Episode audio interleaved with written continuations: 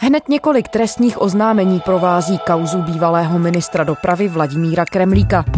Případ jeho údajného úplatku doputoval až na stůl vyšetřovatelů protimafiánské jednotky a kontrarozvědky. Co všechno o něm víme? Jak souvisí s lednovým odvoláním Kremlíka z funkce?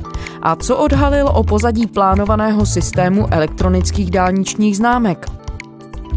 Je čtvrtek 6.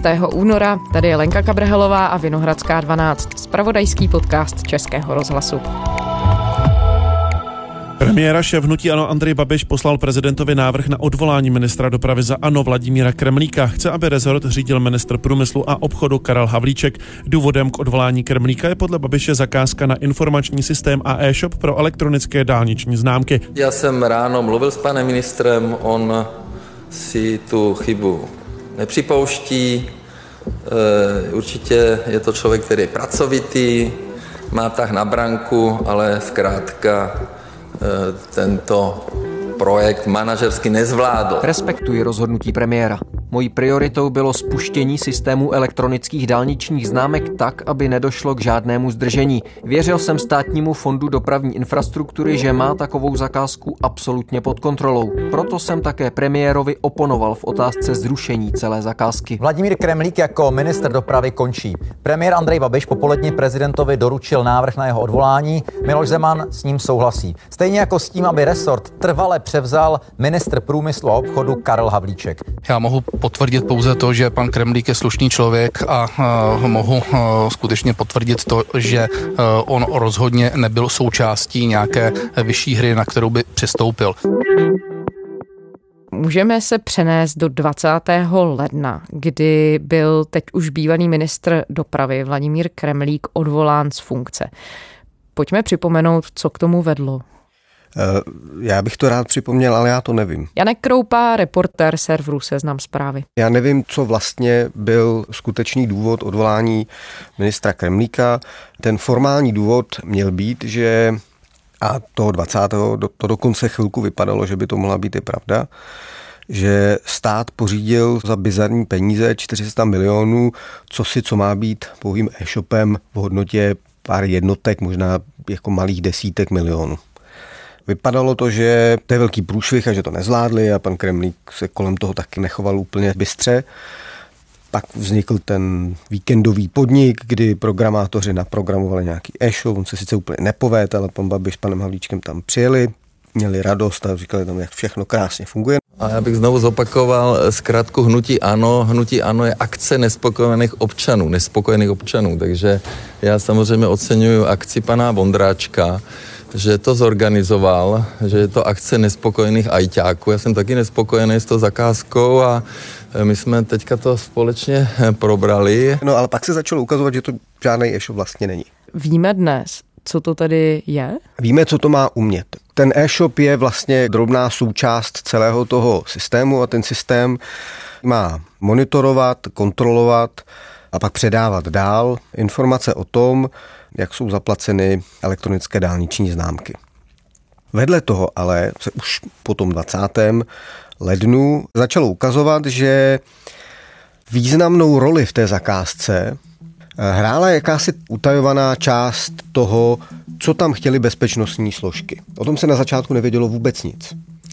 Pak se začalo ukazovat, oni přišli jako s různými variantami. Nejdřív přišli s variantou, nebo vysvětlení, které nemusí být nepravdivé, ale není celé. Že jde o to, že spravodajské služby mají nějaký systém utajování svých vlastních SPZ a používají tzv. krycí SPZ. Ve chvíli, kdy dálniční známka je papírová, pracovník tajné služby dokončí nějakou svoji akci a tak normálně se to dělá tak, že ta SPZ zmizí ze systému. Jenomže elektronická známka je vlastně navždy v tom systému svázaná s tou SPZ.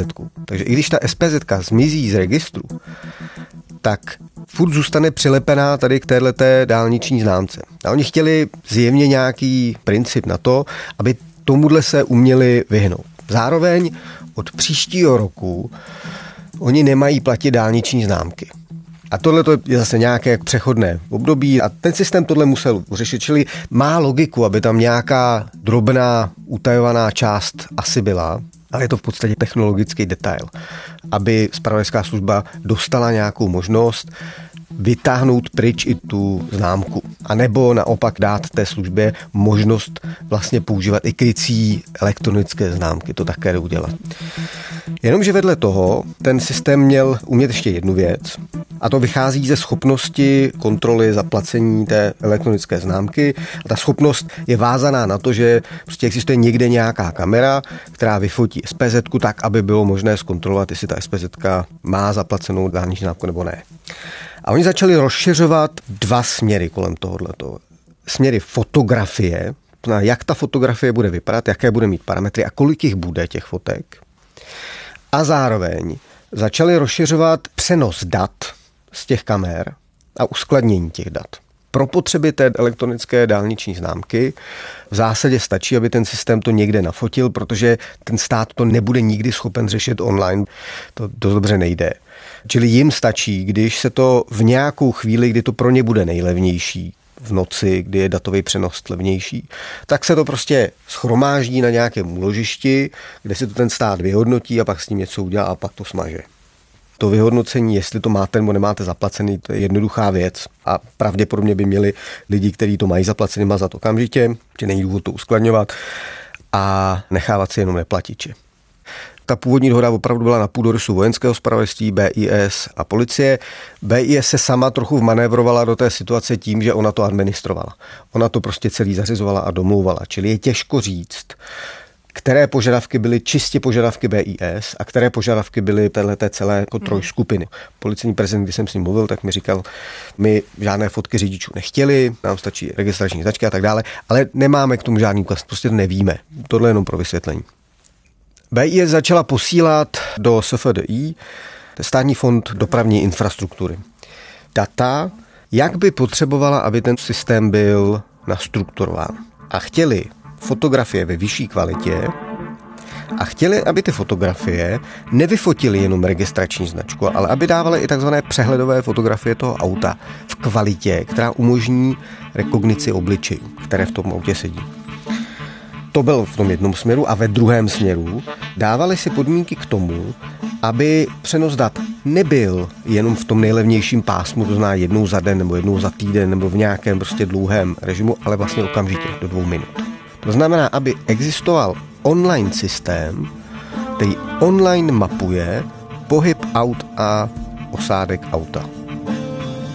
Spravodajské služby se hájí tím, že mají ze zákona přístup do všech registrů a toto je pouze registr. No tak na začátku to jakýsi registr opravdu je, ale když k němu něco doděláte, tak je to registr s něčím.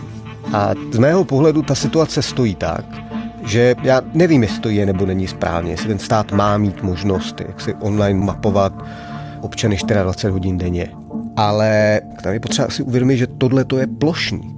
To prostě mapuje všechny. To neuchovává jenom ty, kteří porušili rychlost. Tohle to je screening území České republiky, pokryté dálničními sítěmi. A je to poměrně široká síť. Jo. Tak je a... určitě na místě bavit se o tom, jestli je to přípustný nebo nepřípustný, že? což je ve slušné, společ... ve slušné společnosti se takovéhle debaty řeší v parlamentu. Protože ten parlament se samozřejmě může rozhodnout, že chce více bezpečí, méně soukromí. To je legitimní debata. Ale může se taky rozhodnout, že chce více soukromí a méně bezpečí.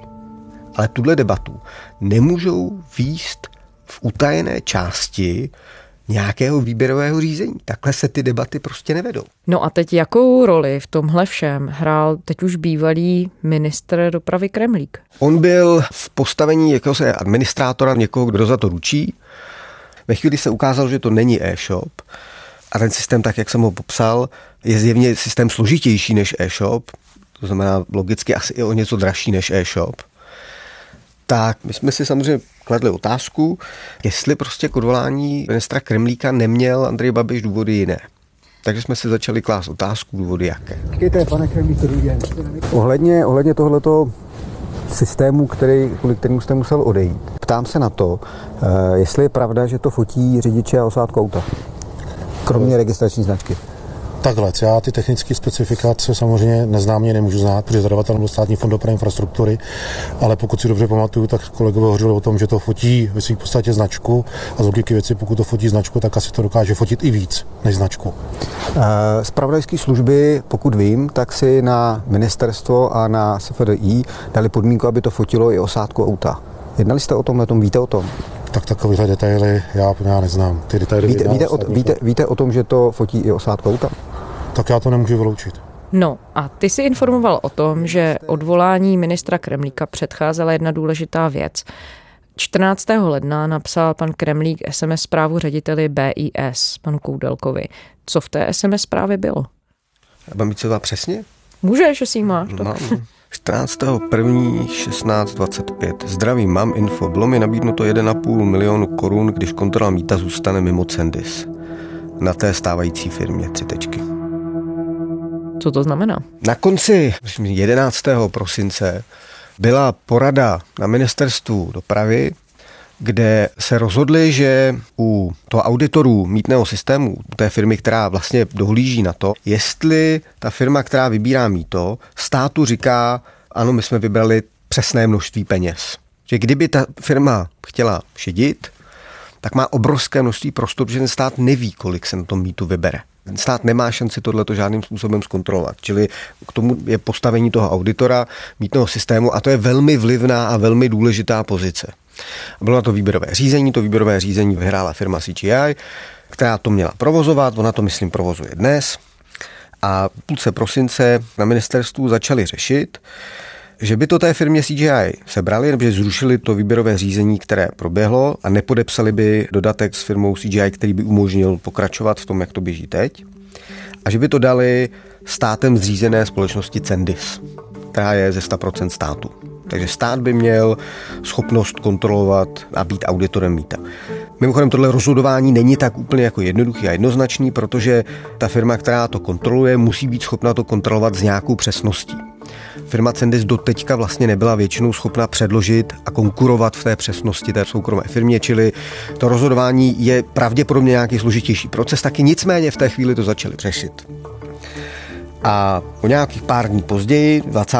prosince, za panem Kremlíkem měl přijít advokát Martin Janoušek z Rowan Legal, což je společnost, která má na jedné straně smlouvu s tou společností, která provozuje to auditora mýta, ale zároveň je to společnost, která má vztahy se státem. Ona dělala poradenství mimochodem právě na ten takzvaný e-shop, na tu elektronickou dálniční známku. Po této schůzce pan Kremlík nějakou dobu čekal. Já nevím, proč čekal. On v té době, pravda je, že na jedné straně dělal nějaká opatření, on zakázal, aby se podepisovaly smlouvy se CGI, čili nevyhověl té údajné nabídce úplatku, což je zjevné z kroků, které dělá, ale zároveň to nikomu neřekl, nikomu to neoznámil. Vysvětlil ti proč? No tak jako jeho verze, o které si můžeme myslet každý, co chce, jeho verze je, že dělal kroky, aby v první řadě chránil stát. A nevysvětlil dále, proč to třeba neřekl policii, proč to neřekl premiérovi Babišovi. Já nevím, jestli to neřekl premiéru Babišovi. To je pro mě těžko představitelná situace. Možná mu to neřekl. Jo. Zkrátka dobře, věcná stránka té věci je, že 14. posílá sms řediteli zpravodajské služby, kde ho o tomhle nějak informuje. O den později v 7 hodin ráno se pan ředitel Koudelka potkává s ministrem Kremlíkem u něj na ministerstvu a ten mu o té věci říká. Pan Koudelka měl panu Kremlíkovi slíbit, že promluví na jedné straně s Andrejem Babišem, na druhé straně s Lenkou Bradáčovou. Tak s Lenkou Bradáčovou nepromluvil. Já jsem doteďka přesvědčen, že s Andrejem Babišem ano.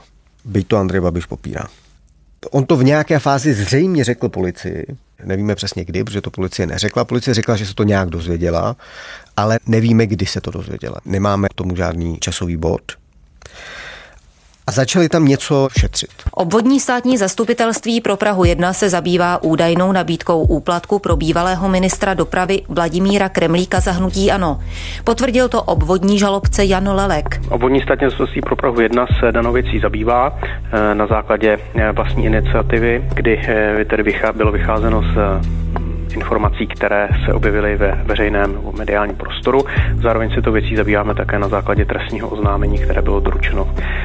V dané věci byly zahájeny úkony trestního řízení policijním orgánem Národní centrály proti organizovanému zločinu a to pro zločin podplacení. Problém je, že už v té chvíli byli ve velkém časovém presu. Ten časový pres na to vyšetřování totiž nebyl daný jenom tím, že Andrej Babiš o týden později Kremlíka vyhodil. Ten časový pres byl primárně dán tím, že ta korupční nabídka mohla být funkční a mohla být platná jedině ve chvíli, kdy ten stát tu zakázku ještě nezrušil. A ten stát dělal zatím všechno k tomu, aby ji zrušil. A o pár týdnů později se taky stalo. A to bylo datum, kdy už pak nebude schopnost prokázat tu korupční nabídku v každém případě. Protože už se ztratí ten půdorys té korupční nabídky úplně. Pozoruhodný teda ještě, jak to je důležitý. S Kremlíkem doteď policie nemluvila. Proč? Víme proč? No, tu, tu otázku si kladu taky, protože logický postup při každém vyšetřování korupční nabídky je následující. Policista promluví s oznamovatelem, pak jde za státním zástupcem a získá povolení k různým operativním možnostem, od poslechům, sledováním, případně k předstíranému převodu věci, protože jediný způsob, jak tu korupci může opravdu jako hodnověrným způsobem dokázat, je to člověka chytit s tím úplatkem. A k tomu potřebuje ale spolupráci toho oznamovatele. Jiný způsob není. A vysvětlil ti pan Kremlík, když s ním mluvil, co byla jeho motivace, že to oznámil BIS? Já jsem se na to ptal opakovaně. V tuhle chvíli já se kloním k tomu, že to prostě tak v té vládě dělají že když mají problém, tak jdou za tajnou službou. Tam vzniká ještě celá řada dalších otázek. Třeba i co se týká toho úplatku. Ten úplatek měl být ve výši 1,5 milionu korun. Není to podezřele málo pro ministra, člověka s advokátní praxí? třeba myslím, že byl levný, já nevím, ale já taky nevím, kolik třeba si ten advokát to měl nechat. Já nevím, kolik byla nabídka na tom začátku, těžko soudit. Existuje nějaký důkaz, kterým by teď už bývalý ministr Kremlík, který podpíral to své obvinění, že mu advokát Janoušek v prosinci nabídnul úplatek? Kremlík jako ministr není od toho, aby opatřoval důkazy. K tomu jsou policajti nebo agenti. Já když jsem se to dozvěděl, tak jsem si kladl stejnou otázku, jak s tím vůbec vlastně naložit. Protože bez toho, že k tomu budu mít jako novinář ještě něco dalšího, tak je vůbec hrozně složitý s tím pracovat.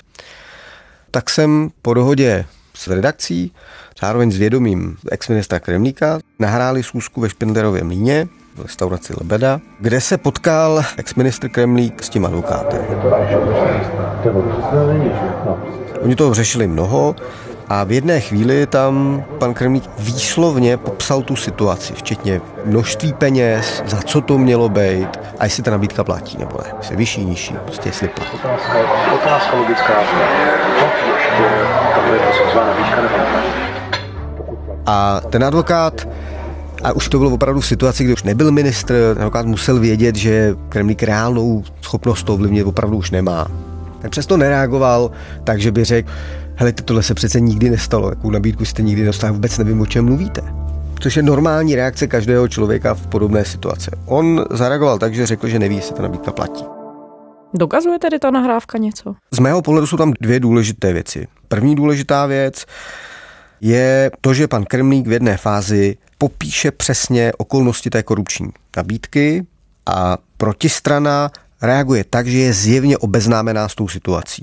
To znamená na otázku, platí ta nabídka, neříká, nevím, jaká nabídka, neříká, co to říkáte člověče, ale říká, že neví, jestli platí ta nabídka. Čili pro mě to znamenalo, že obě strany vědí, o čem mluví. Což je, nevím, jestli důkaz pro soud, ale pro nás je to důležitý střípek v té skládance důkazů nebo náznaků, jak se ta situace mohla odehrát. Obhajoba pana Januška byla velmi chabá v tom, že říkal, že mu bylo špatně a že nevěděl, o čem mluví. To tam z toho neplyne. V tom hovoru on působil naprosto informovaně. Kategoricky odmítám lživé obvinění, která proti mě vznesl bývalý minister dopravy Vladimír Kremlík a budu se bránit soudní cestou a podám trestní oznámení pro eh, pomluvu a křivé obvinění. Druhá věc, která je zajímavá, kterou to přináší, je pozadí toho takzvaného e-shopu, to znamená té zakázky na elektronickou dálniční známku. Protože on tam popisuje z pozice advokáta, který tu zakázku hodnotil, za A potvrzuje snahy zpravodajských služeb dostat do toho systému fotografování a ten online přenos. A zároveň tam říká jako zajímavou věc, že to opravdu asi tak předražený nebylo.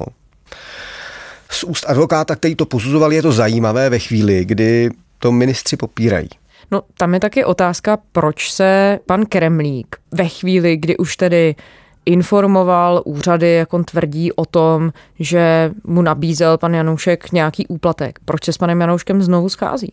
Třeba chtěl mít důkaz, třeba chtěl vědět, jak to bylo. On, větší část té sůzky není o tom úplatku. Větší část té sůzky je o tom, že se pan Kremlík snaží vlastně zjistit, což je to asi lidsky logická reakce, že chce zjistit, co se stalo, proč ho vyhodili v něčem, co bylo zjevně zástupným důvodem tady ta situace opravdu absurdní je. A já nebudu dělat panu Kremlíkovi advokáta, protože mám pochybnosti o některých věcech, které dělal a jak se choval.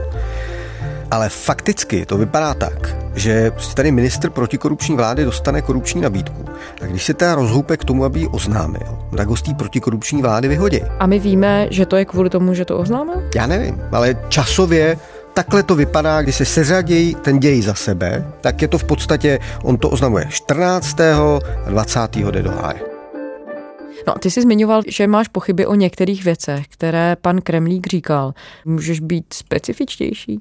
Mám, já mám taky pochybnosti o tom, proč si to nechal pro sebe. To je postup, který je špatný. Jako cokoliv, co z mého pohledu jsem slyšel do téhle chvíle, je spíš výmluva nebo spíš obhajoba toho, proč to udělal takhle. Ty, když jsi citoval tu SMS, kterou jsi měl k dispozici, a teď já rozumím tomu, že nebudeš prozrazovat svoje zdroje, ale můžeš říct, z jaké strany celého toho příběhu ta SMS zpráva je? Nemůžu, ale BIS potvrdila, že to tak bylo. Můžu potvrdit, že skutečně se na ředitele BIS obrátil jeden z členů vlády s informací o tom, že mu byl údajně nabídnutý úplatek. Eh, ředitel Koudelka ministrovi doporučil, aby se obrátil co nejdříve na orgány činné v trestním řízení. No a zároveň BIS byla připravená ve spolupráci s NCOZ eh, zajistit informace o tomto případu. Ty panu Kremlíkovi věříš? Neexistuje tu riziko? Já nevěřím nikomu tady v tom příběhu. Každý z těch jednotlivců v nějaké míře neříká pravdu. To, co říká pan Kremlík, tak já se to vždycky snažím ověřit. To, co jsme použili my, z toho, co říká, tak my jsme použili to, co jsme ověřili, co byla pravda. A co se týče té nahrávky, neobáváte se jako médium, jako seznam CZ, že vás pan Kremlík může používat pro nějaký svůj zájem tím, že ji zveřejňujete? To jsme nahráli my, tu nahrávku. To jsme si dělali sami. O tohle se nebojím. Novinář je od toho, aby se pokoušel ty věci přijít na kloup. A k tomu potřebuje mít důkaz v ruce. My jsme byli v situaci, kdy byla poslední šance ten důkaz z mého pohledu pořídit. A policie ani BIS nic takového neudělal. A udělat to mohli. Já do dneška nerozumím tomu, proč vlastně nikdo z těch bezpečnostních složek prostě nepostupoval tak, jak je v této situaci běžné. A mají to dělat média? A kdo jiný, když to nedělá nikdo jiný? Pokud, pokud mají existovat a existují, no tak jejich povinnost je snažit se té věci přijít na kloup.